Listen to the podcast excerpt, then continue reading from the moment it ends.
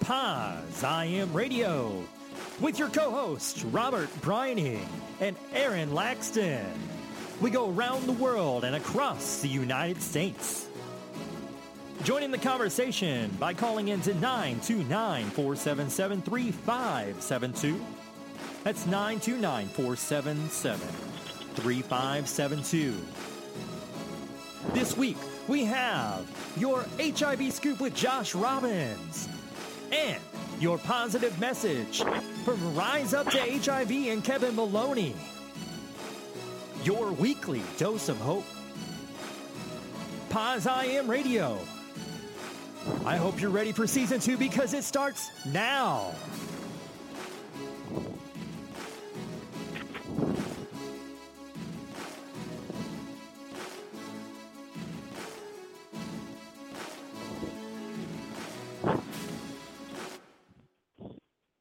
Good afternoon and welcome to this edition of Pos I Am Radio.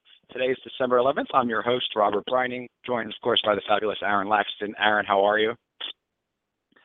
Good, happy Sunday to you. It's, uh, I don't know if it's feeling like Christmas, but it's certainly cold like Christmas uh, here in St. Louis, where I'm located. How about up where you're at?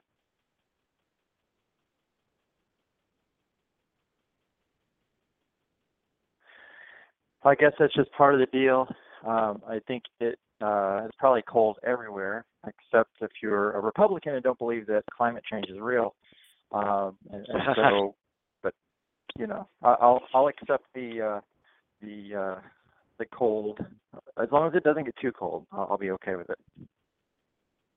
Yeah, I don't actually I don't mind the cold. I prefer it to be cold than be hot. I'm weird like that, I guess. Yeah. You're like, yeah, you are. I would much rather be hot than cold, um, but I guess we don't always get to pick what what we want to be. Well, you can always like. I feel like you can always take off clothes. Like if you take off clothes, eventually you're going to not have clothes. You know what I mean? So at least if you're cold, you can bundle up and get warm without exposing too much. Indeed. so how was your past week? You know, it was uh, somewhat hectic. The uh, it was the last week of classes at school, um, so finishing up assignments and getting that all squared away, and um, yeah, that was that was kind of it. I don't I don't really lead a too exciting life, so work is kind of crazy right now. I know that you have really uh, your hours at work. I could not do. Let me just say that off the bat. Yeah, I can barely do it. But I guess after four years, you get used to waking up at three or four a.m. in the morning. You know, I usually Yeah. start at four or five, and you know, we go in to make the bagels and brew the coffee for everyone. It's, you know, it's it's fun. You know, it's all right. But you know, hopefully within the new year, you know, I'll be able to move on to something more. You know, in the HIV field, I'd like to kind of expand my horizons here and try to take another shot at finding a job and you know helping the community out. It's kind of what I want to do. It's always been what I wanted to do. Right. Well, it's definitely an exciting time in uh, the field of HIV, and uh, I think there's also a lot of uncertainty. Um, and you know, we've we've talked about that in the past couple shows. Um, that none of us really know kind of what's going to happen with our state and local governments, as well as with our national government. Um, you know, it's it's still very troubling that we have elected somebody that does not have a um, national HIV/AIDS strategy.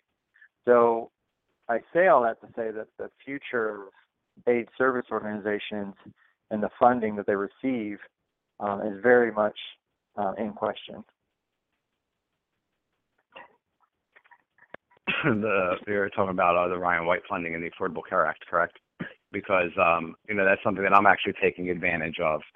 Um, before the new year, actually tomorrow, um, I'm using uh, the Ryan White funding to take care of some oral surgery that I need done, and you know I'm just grateful that I'm able to get it in before he takes office and, and makes any changes that may you know take that away from us. Yeah, it's uh, it, it, everyone that I've talked to that work within the, the field of, of HIV and AIDS, and I mean just nonprofits, um, you know, no one's really sure of anything. So that's a great idea. I mean, I would definitely, if you have benefits, um, you know, or if, if listeners have benefits, be sure to you know use them before um, January 20. we don't right. know what he's going to do. I just lucked out. Office, so. so. Right. That's the scary part. How is the um uh, are the protests still going on up there where you are? Because I know you were a big part of that. So they are, um, and actually, there's a lot of uh, movement around ACT UP, and, and so anybody who's kind of interested in that can, you know, shoot me an email or, or give me a tweet. And um, but there's a lot of organizing efforts that are coming out of New York, um, and you know, ACT UP is once again kind of re re energized, revitalized. Um, and I think we're all just kind of bracing bracing ourselves for a long haul. Um, you know, each and every day more stuff comes out. Um, this week it was about the CIA and um, uh, Russia. Now it appears that there's some evidence that, that they hacked or tried to get into the election.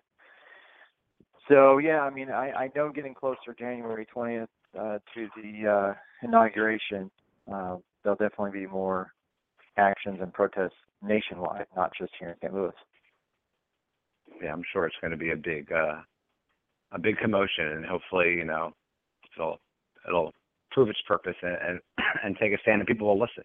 You know, it's important that even if he becomes the president, that he listens to what we're saying and what you guys are saying. Yeah. It's an important message. So, um, I, I do want to. I always we always seem to forget. You know, since we've been back on it, we can open the air up. So I just want to open the phone lines up so people know they can call us at any point during the show to speak to us, ask a question, um, talk about anything they want. The phone number to call into the show is nine two nine four seven seven three five seven two. Press the one so we know you want to come on, and you're not just listening. I wanted to talk about some of the upcoming shows we have.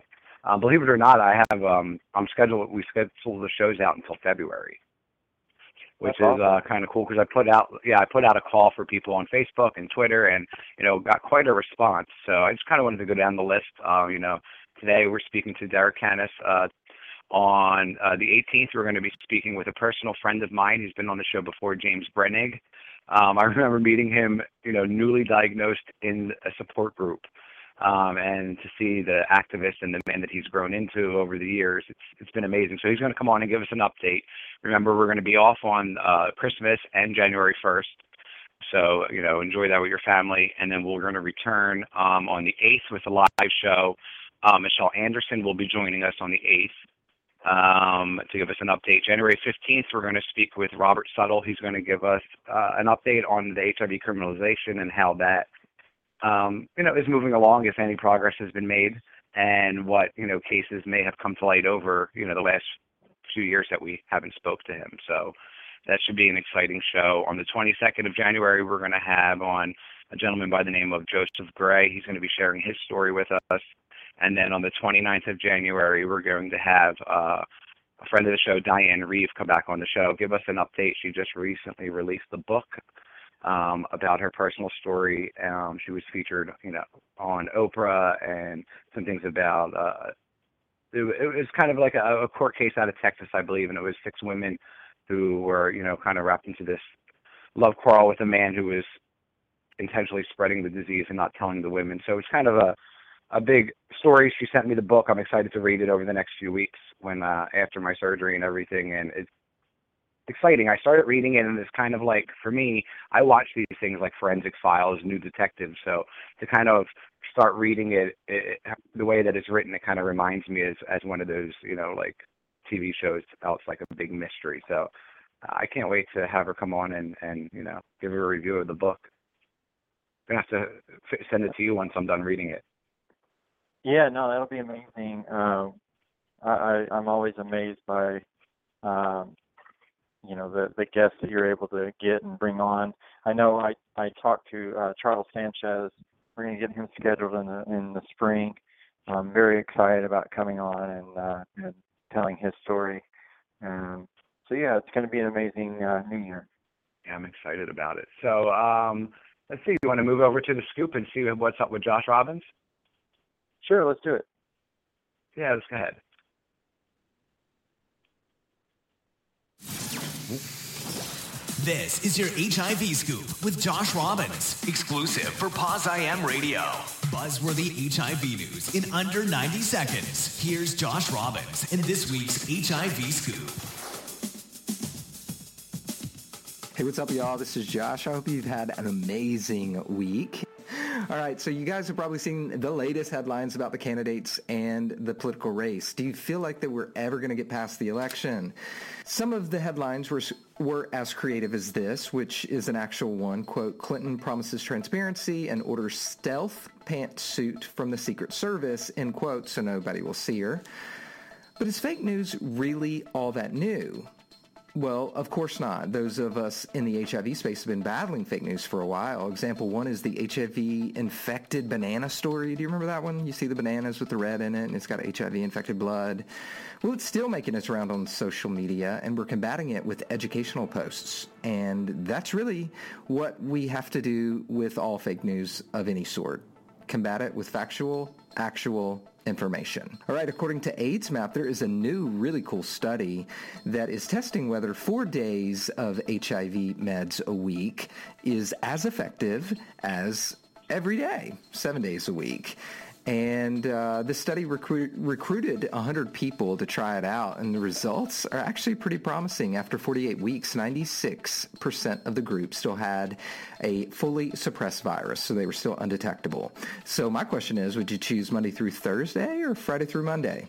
Huh. Leave it up to you. And a big shout out to Quest Diagnostics. They just finished an 11 city national tour sponsoring AIDS walks all across the country. Pretty cool that they're so committed to helping local non-profits in the HIV space raise the much needed funds for people that are living with HIV. I'm Josh Robbins. This is the HIV Scoop. Thank you, Josh, for that. Um, so I want to go to the study first. I want to talk about that. Um, what What are your thoughts on that? Like taking it four days over, or taking it every day? Like, do you change it if it's not broke? I mean, I don't know. What are your thoughts? I'm kind of hesitant on that. Well, and so normally, if you would have asked me a week ago, I would have said yes. Like I would leave it the same way. But right. uh, like two weeks ago, I had my physical, and you know, I switched to I'm 80% vegan. Um, I've lost 35 pounds. It's it's great. Um, and so I expected that the thank you, but I expected that my um, my cholesterol and my LDL and my triglycerides would be great because they were borderline high. Um, but what I actually found out this week is that my triglycerides and my LDL are double. And so, in, in kind of just doing research, I found half of it is basically my genetics. The other half is because of my HIV meds. So with the possibility of being able to go down to four days a week, then that puts less strain on my liver, less strain on my internal organs, my heart. Um, and so I think for that, it's a it's a good thing, um, especially since you know we're going to have to take these medications for life. Um, but you know, if if there's ways that we can ease up on our body, then I think we absolutely should. Now, what what do you think that would do to PrEP. You know what I mean? Is there going to be now experiments where people will now not take Truvada every day and just take it, you know, a few times well, so a day and are, see if that still works? Yeah, so they are studying that. Um, some people call it situational PrEP, um, and so they're they're studying that. They're also studying um, how much do you actually need your system to be effective. Um, so I think the other thing too is that's really hard on our system is even if we're undetectable, HIV is still causing inflammation in our bodies. And so I, I don't know that it's necessarily the same response for a person who's HIV negative and taking PrEP. Um, so how much of this is actually the HIV virus and how, how much of it is actually my medications um, remains to be seen. But there's a clear link between our medications and um, you know some of these other issues such as cardiac issues, cholesterol, things like that. And then the other thing he mentioned was the fake news, which is, like he said, something that's been common in the HIV community. You know, I remember coming on the scene when I first created Pos I Am, when I had the social network, and I remember coming across articles that were about you know denialists and denialism and and you know uh, the monkey and this and that you know and all different things. Like there's so much information out there. Like I want to kind of add by adding to what he said is that you know adding some information for people to know what websites to go to to get good information. So of course we want to recommend thebody.com, our friends there. There's always going to be good real news there. You know, um, HIV Plus Magazine's website, they, you know, have good information, pause.com. There's always, you know, a few that I just like to mention, the CDC, that people can go and get real information because everything on social media you can't believe. I mean, I go through it now just with the political stuff and I laugh at it and see, you know, you have to check the website. If it's coming from CNN, then more than likely it's real and legit. Yeah, I, I also think that, you know, people will probably be surprised. I mean, we get comments, you know, here on Pos I Am on the Facebook page.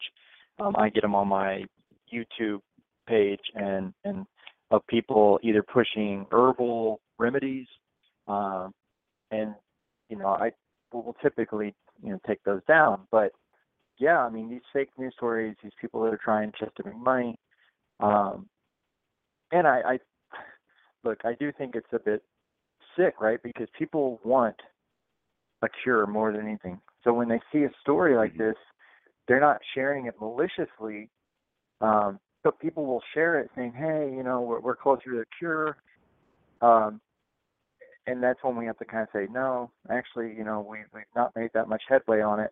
Or, or we try to do corrected information. But uh, yeah, I think the fake news is certainly something we battle with and he's like he said the way we we combat it is with legitimate posts and, and fact checking fact checking so again i want to open the phone lines nine two nine four seven seven three five seven two we're about to bring our guest on um, i see him sitting on the line derek Canas is coming on he will be uh, sharing his personal story with us. So uh, derek welcome to the show. Are you there?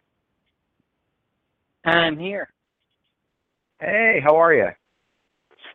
I'm doing good. How are you guys? We are well. So I want to thank you for, for joining us today and, and you know, uh, sitting with us to share your story uh, of hope. Um, some people who are not familiar with your story. I'd like to start. Uh, you know, you were you were infected as an infant, but not diagnosed until 16 years of age. So, can you tell us a little bit about, you know, wh- where your story begins as an infant? Yes, um, at three months of age, I was diagnosed with a congenital heart defect, and I went to go get that corrected. And um, during the course of surgery and a three month recovery, I had a 15 cut blood transfusion. And all through the next 16 years, I had bronchitis, pneumonia, low weight, you know, um oh low height always you know just was the smallest kid around and it was always attributed to my heart and then i switched over to different doctors. And that's when the virus was discovered at 16 do you remember what it was like when they told you that you were positive and, and what your feelings were like?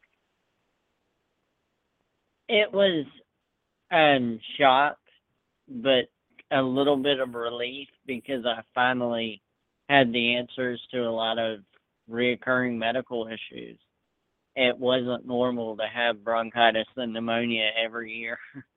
you know, it's not right. something that that um just happens. So I mean, it was relief, it was shock, it was it was kind of every emotion you could ever think of at once.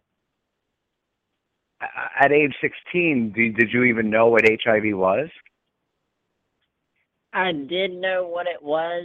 Um, because back in the 90s, there was a show called Nick News. And I remember watching the special that they had with Magic Johnson. And and that's a show that I'm really I really wish would come back because that's what kept me educated throughout my younger years um was a it was a new show all for kids and they dealt with some heavy topics sometimes, and that was one of the heavier episodes. But I remember paying attention to it and being drawn to it, and not not knowing why. But now later in life, realizing there there was a reason I was so into watching that and paid that much attention to it. So this is Aaron. What? Um, so you were diagnosed at 16. 16, yeah. 16. And and do they know what year, or do they believe they know what year you were you contracted the virus? Because you it sounds like you contracted it through a blood transfusion. Is that correct?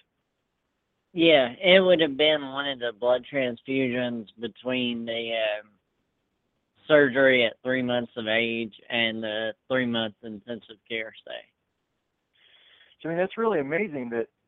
So, you didn't find out until you were 16. So, 16 years, uh, 15, 16 years of living with the virus. Did the doctors say that that was really amazing that that you had basically lived to see 16?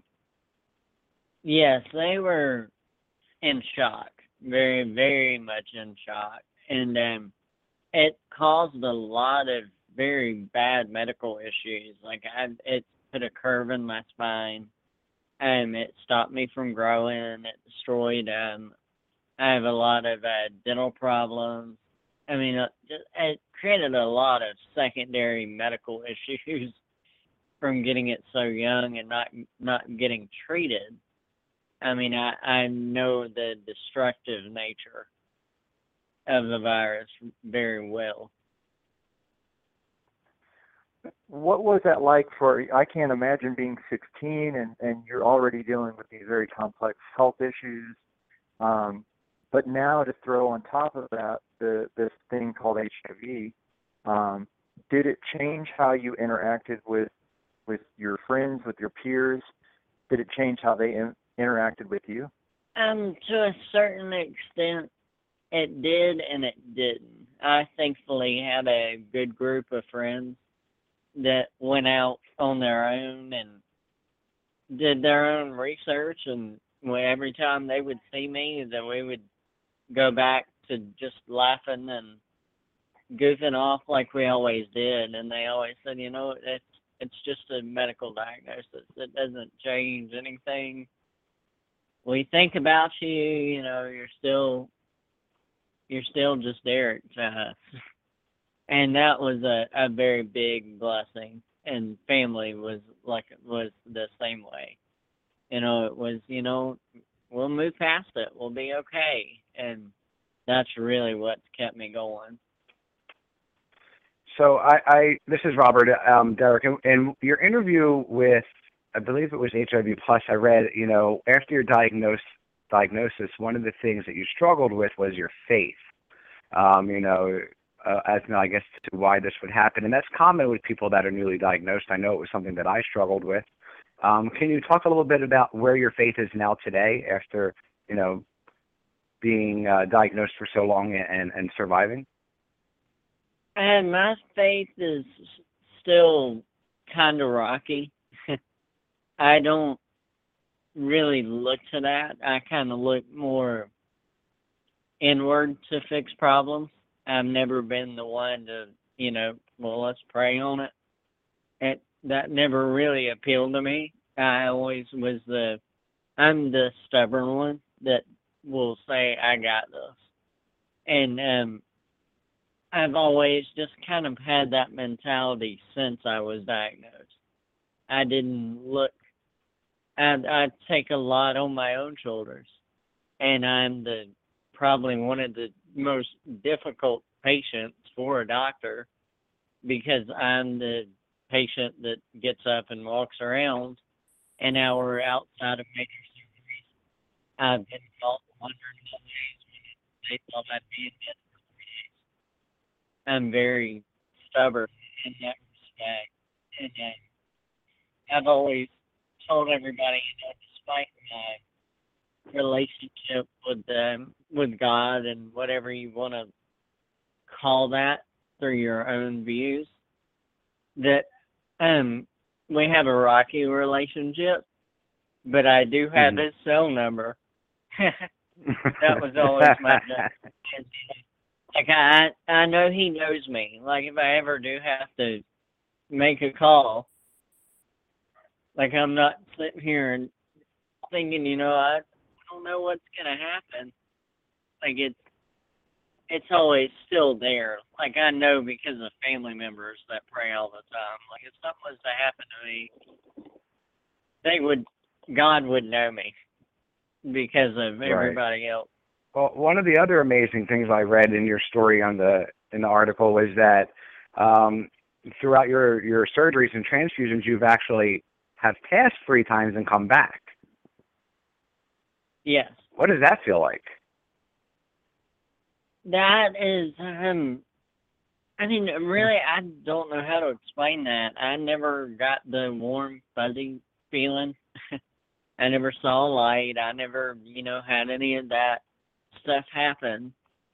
And I think that's where another part of the just my issues with all of that come from is and my grandfather will tell me, well, you know, that tells you something. If you never saw light in the tunnel or felt warm, good feelings, you know, that that tells you something. But to me, what always woke me back up was pain.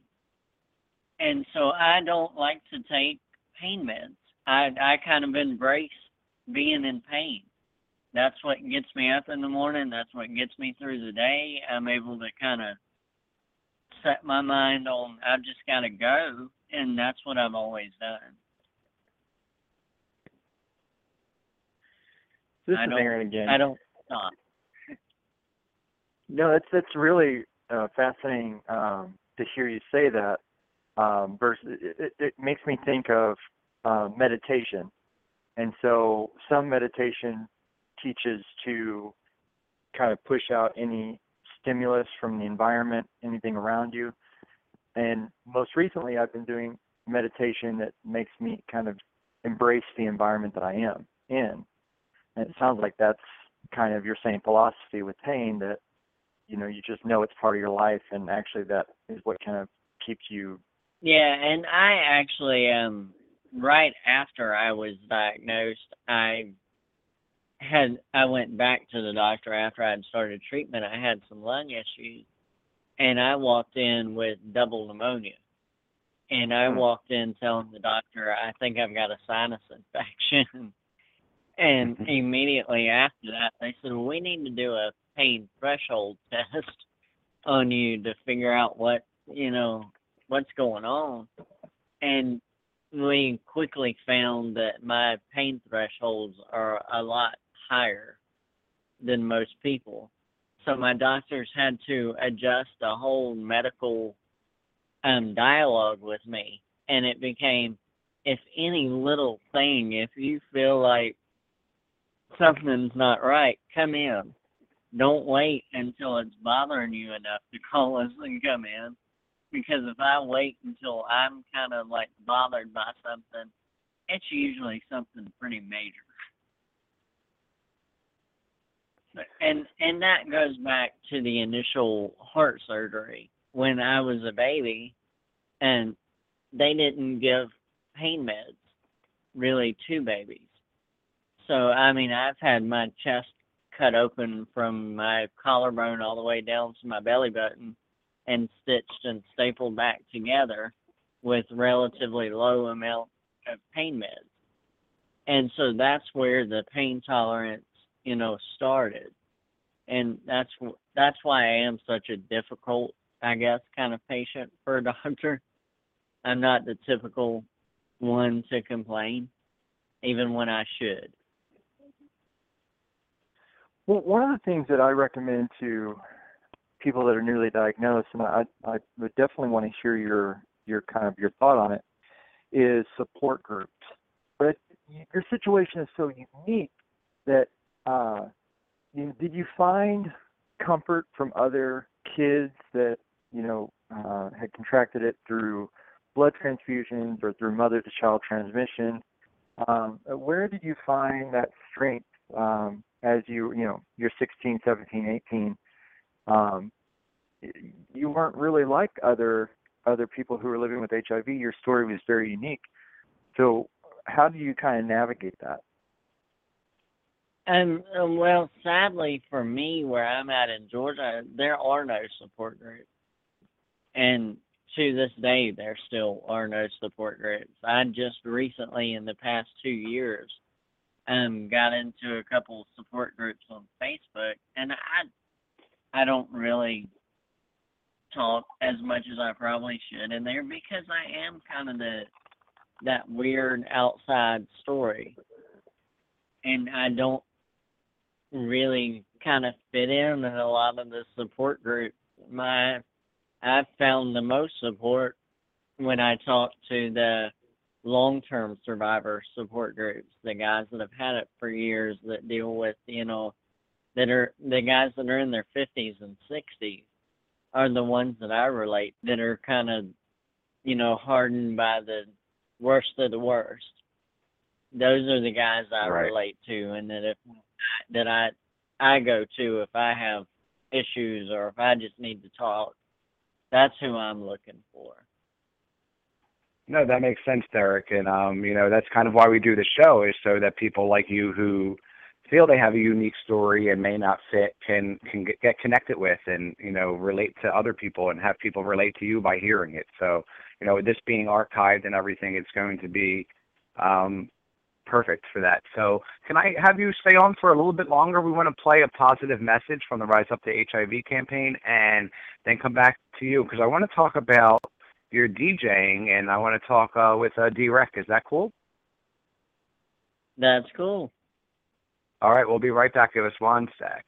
Hi, my name is Bob, and I'm from Warkworth, Ontario, a little uh, rural community of uh, 700 people. So I'm a, a rural POS guy, and I've been POS for 23 years now, and um, so I'm a long-term survivor, and I'm kind of proud of that, and I'm proud of all long-term survivors out there. So hi, long-term survivors. Want to want to lift my hat to you, uh, but I also want to lift my hat to to people who've joined us along the way uh, and offer encouragement and support and love because um, I think you have real opportunities here as a person living with HIV to live the kind of life that you wanted, always wanted to do, um, to make a difference, uh, to throw off the shame, uh, to realize what you want to do, uh, and and if you want to help and encourage others, just as uh, Kevin is asking us to film videos to to support others, um, you have that kind of opportunity too. So Kevin's onto a good idea.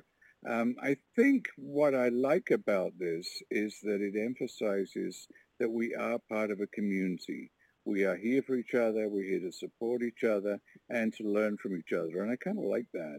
Um, it's an opportunity uh, that comes with HIV, and I, I've grabbed it, and, and, and I hope you will too. So enjoy um, being part of a community that can offer you so much and which has the opportunity for you to offer so much. Um, be well.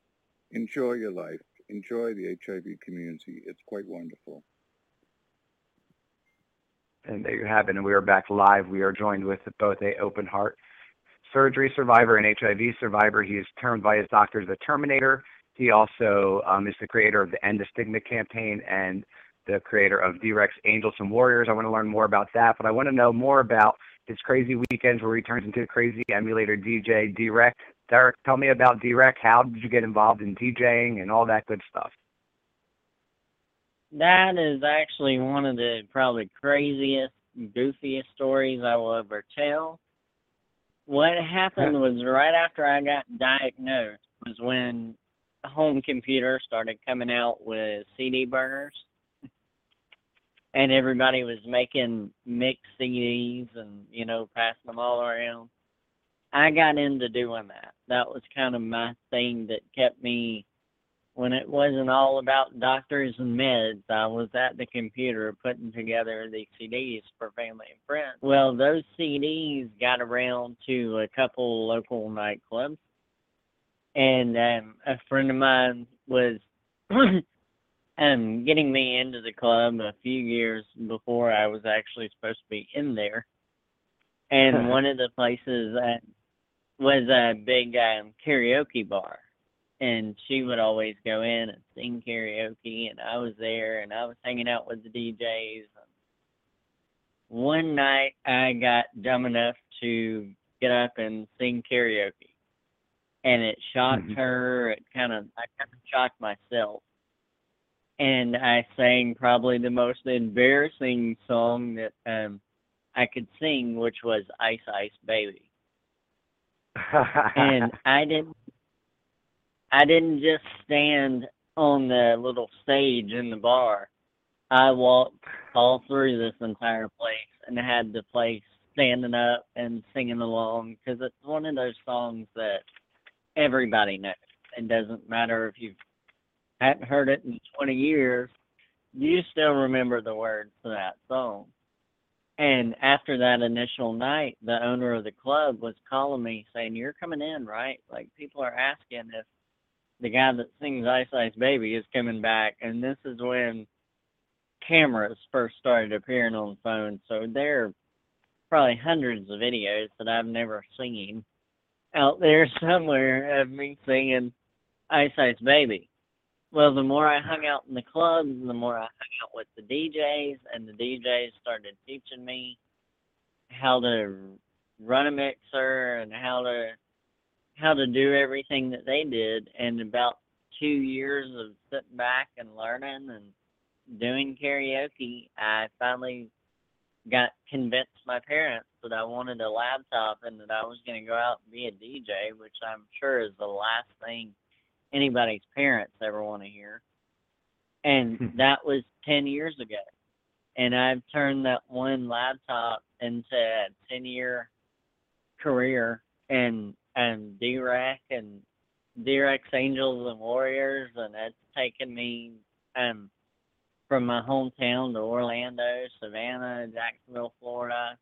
I've been able to DJ um in a lot of great places and I've worked um for the Wounded Warriors, American Heart Association, American Cancer Society. Been very fun. I've been able to give back to the community a lot, a lot of community events, and um, I love it. That's where I actually feel alive. That's fantastic. So I'm not sure if you've seen this week um, that there's been a change on um, AIDS.gov, and this on World AIDS Day they announced that they were changing it to HIV.gov. I, I'd be interested to get what your thoughts on that are. Do you think that's appropriate, or do you think it should have stayed AIDS.gov, or is that more representative of kind of where we are with living longer and having better health outcomes, um, especially from your perspective as you know being so young with HIV and being a long-term survivor? Um, I was actually disappointed to see that because in Georgia, I know in Atlanta, most newly diagnosed cases have already progressed to AIDS. So when when they changed the, the name and the push for all the HIV stuff, I understand it because that's a lot of what everybody's you know, that's the rhetoric about it now. You know, AIDS is kind of it's seen as an archaic thing. It's seen as something you know that doesn't happen, and sadly, it does still happen. It's happening all over the country, and by you know taking the name away, I just kind of ostracizes that community, even though it may be smaller than the HIV community it kind of puts a wall up and divides. I think it's a divisive decision because when the name was AIDS.gov, that was kind of an umbrella and that covered AIDS and HIV. But now with HIV, you kind of put a wall in between the two groups. No, I can definitely understand that. I, I was amazed whenever I saw that. I, I I agree with you. If we look at the southern states, um, we know the epidemic looks very different there than it looks in other regions. And I think sometimes, um, as activists and as clinicians, um, it's very easy to forget about our rural, um, you know, people who are living in rural locations who may not have access, you said it earlier, um, didn't have access to support groups. It's a different way of life, different thought process. Um, and, and so that's also why I find the work that you're doing so fascinating. Um, you sound like you, uh, it sounds like you're the life of the party. Um, when you were telling your story about you getting up and seeing Vanilla Ice Ice Baby, I actually sent over Robert a message on Vanilla Ice Ice Baby. That, that's just one of those songs that is so like high energy, um, and it makes you happy. And it sounds like you're a guy that no matter what has came your way, you always try to embrace that that happiness. Um, is that true? I yes, I definitely always do, and that's when I when I go out and speak at colleges and whatever. I always before I start, I always tell everybody my goal is to send you out of the room um, laughing with tears in your eyes, and I tell a bunch of crazy stories in between every of, of the main story. I always tell the goofy stories because anybody that's had to be in a hospital, you know, there's no modesty. I mean, you have to be able to laugh. You have to be able to look at everything and go and just smile at it sometimes or you'll drive yourself crazy. And that's that's a big thing that I've always tried to leave people with is you you can't take everything so seriously. Whatever it is, you know, however serious the situation is, you've got to be able to kind of see the the part of it that can make you smile, and and hold on to that, and hold on to it with a death grip, because you probably gonna need it depending on the situation. That's true. That you you know you you talk about when you go out and you DJ and when you become a D-REK, um, how it kind of makes you forget about you know the HIV and it lets you become this person who doesn't have to worry about you know uh, being sick or or anything of that. You know, it just allows you to be a, a different person. It's like your alter ego, and I think we all kind of need that because as as much as people think that who I am here on the radio is definitely not who I am off the radio. You know what I mean? So to have that like alter ego to kind of balance out, you know, the good and the bad is is is awesome, and and I think the DJing thing is, is cool and and it, and it gives a different take on things and you know I was worried about how we were going to title the show and you know you were talking about how you didn't like you know HIV or or you know the pause in the in the title for the show so we kind of went with the spinning of the stigma which I thought was kind of a cool take and you kind of do that by sharing your story and out there DJing you're spinning the stigma away like one record at a time and you know that's commendable you're you're a very brave man Thank you for that. Cool. So um, I, I, wanted to ask you things about um, dating. How is dating and disclosure work for you? Have you had any problems with that? Because that's a big question that we get tweeted about a lot. Um, yeah, I actually had a lot of trouble with it, and it's just a lot of it's where I'm at. I'm in the southeast, and a lot of the knowledge when it comes to HIV and AIDS is still based out of 93. You know, there's people the mood around here for most newly infected people and as you'll get a pat on the back and you know sorry to hear that and hey you want it to go cup right you know it's mm-hmm. there's not a whole lot of compassion for it and I think that's because people just don't know the facts. And it's really sad when we live in an era now where we all have a computer at our fingertips at any moment. And it just takes, you know, five minutes to look up the truth about this disease and see what it really is and how it spread and what it can do. And people just don't take the time and they don't take the time until it's usually too late, until they're already in the situation where they're forced to look at that website. And that kind of takes us kind of full circle back to the scoop with Josh when we were talking earlier about you know getting the right information, getting informed, not have you know dealing with fake news and things like that and, and fake false information. So Um, you know, we mentioned some sites before that you know we use and we find good information on. Is there any of them that you you know might want to throw out there for our listeners to to go check out? No, and everything you said is about the same stuff I use, so we're all on the same page there. That's really Derek, amazing. You have a Uh, web. Go ahead. Go ahead, Aaron. I was just going to ask, uh, you know, one of my favorite questions um, is, you know, if you were talking to that um, newly diagnosed, um, you know, let's say that just got diagnosed yesterday, um, and they're coming to you, what would what would you tell that newly diagnosed person?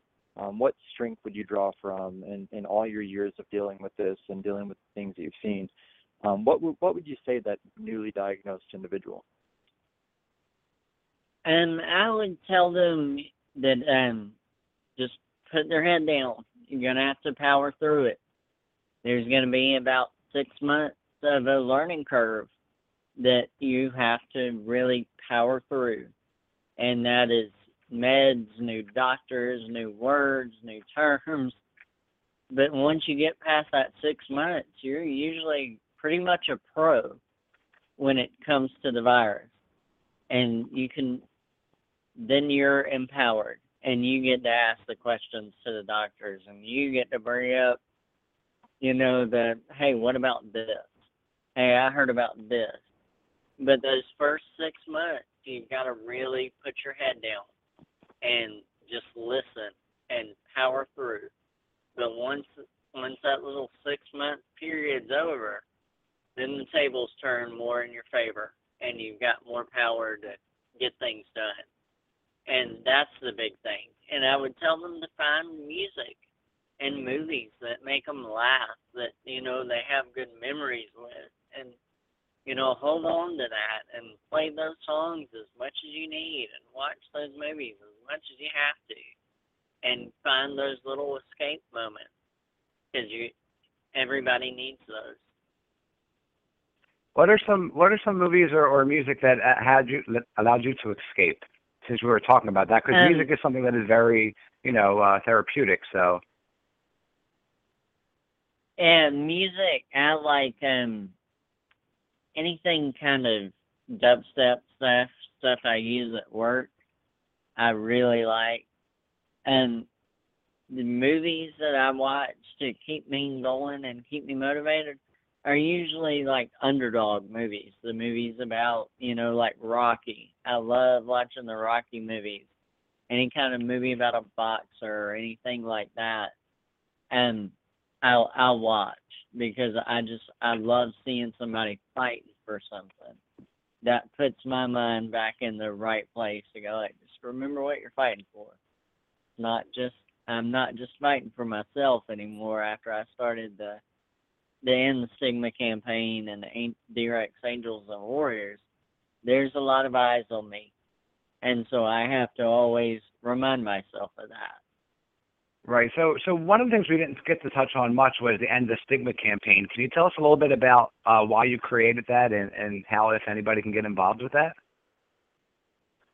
I started that um because of the the bad information that still floats around in the southeast.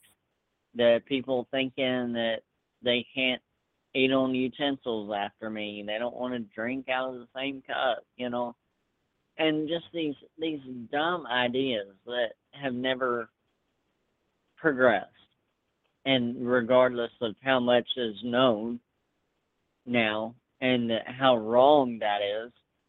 And people in the southeast still hold on to that initial idea from the early 90s, and that that fear is still very prevalent. And so that's what the End the Stigma campaign was originally started for was, you know, quit quit looking at things like that. There's way too much information out there. And then behind that, I created the Angels and Warriors. And the Angels and Warriors, um, they have their own shirts and wristbands, and they are there to start a conversation about HIV and AIDS when I'm not available. and they go out and that's their main goal is if they hear somebody saying something that's incorrect, they'll turn around and say, Hey, let's talk about it. Why do you think that is? Why do you think you can't drink after somebody with HIV or AIDS? And, you know, it kind of puts the puts the conversation back out there and it makes somebody that's saying something incorrect have to defend that. And I think that's completely fair. If I'm somewhere and I hear somebody say something that's incorrect, I should be able to challenge you. And that's what the Angels and Warriors really are there for. That's awesome. That actually kind of sounds like my friend, my best friend Tracy. She's very, uh, she'll put you in your place when you say something incorrectly that may be ignorant about HIV or AIDS. She's very quick at at at putting people in check. So I think that's awesome and a and a great mission to have. Um, if people want to get involved with uh, your campaign or find you, connect with you, where can they reach out and find you at? And Um, is gonna be the best. Um, I've got a website being built now, and uh, just uh, follow me on Twitter, and that's gonna be the best way to get a hold of me. I stay on that pretty much nonstop. So if you send me a message there, I'll get back to you very fast. And, and what is your your Twitter handle is? It's DJDREK84. There you have it there. Derek, I want to thank you so much for joining us this hour, sitting in, sharing your story. Uh, you've been inspirational and, and very brave. And thanks for having me, guys. Thank you. There you have it. You can find our guest uh, this uh, on Twitter. Um, it was DJ Rec 84. So we'll go ahead and post that and share that on our Twitter feed, Pause Radio.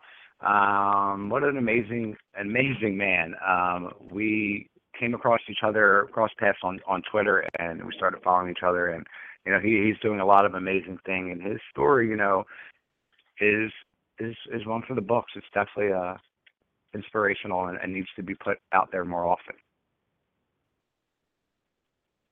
I agree. So, Very uh, inspirational. Uh, what message do we have uh, to to play out the show with? Who who who do we have coming up? So this is uh, a, a new one that we loaded up, um, and this is actually from you remember Char- uh, Charlie Treadway, um, who is my uh, New Zealand crush. I'm just gonna put that out there. Um, so this is uh, uh, another um, uh, person from New Zealand, um, and let's hear from her. Hi, my name is Marama Pala and I've lived with HIV for 24 years now. Um, I was a young girl when I was diagnosed and back in those days it was a death sentence and I was told I couldn't have children, I couldn't, was, wasn't going to live long and basically told to just give up and um, stop living. And well, since then I've definitely keep living. I've had two children. I'm very happy. I'm an HIV global advocate and activist, and I've found that living positive is probably one of the best things that ever happened to me. It's given me experiences I've never would have imagined, and I've been able to travel the world, and I've been able to support amazing other people living with HIV. So thank you. Thank you for letting me say this and thank you for letting me share that HIV is not a death sentence anymore and that we can be happy. Join us each and every Sunday at 2 p.m. Eastern Standard Time when we bring you your weekly dose of hope. You can join in the conversation after the show is off air. Going on Twitter at Pos I Am Radio, Aaron Laxton, while you're on there, reach out to I'm Still Josh as he brings your weekly HIV scoop. And check out Kevin Maloney with Rise Up to HIV. I encourage you, if you've not already done so, please contribute to the Positive Message Campaign. From each and every one of you who contribute and allow us to bring this show to you, thank you from the bottom of our hearts. And if you know someone who would be interested in coming on air, or you think there's something that we need to cover, please let us know. We're here to bring content that you need and you want.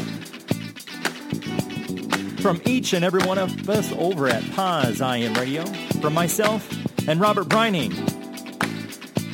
Have a safe and happy week. And until we talk again, stay positive.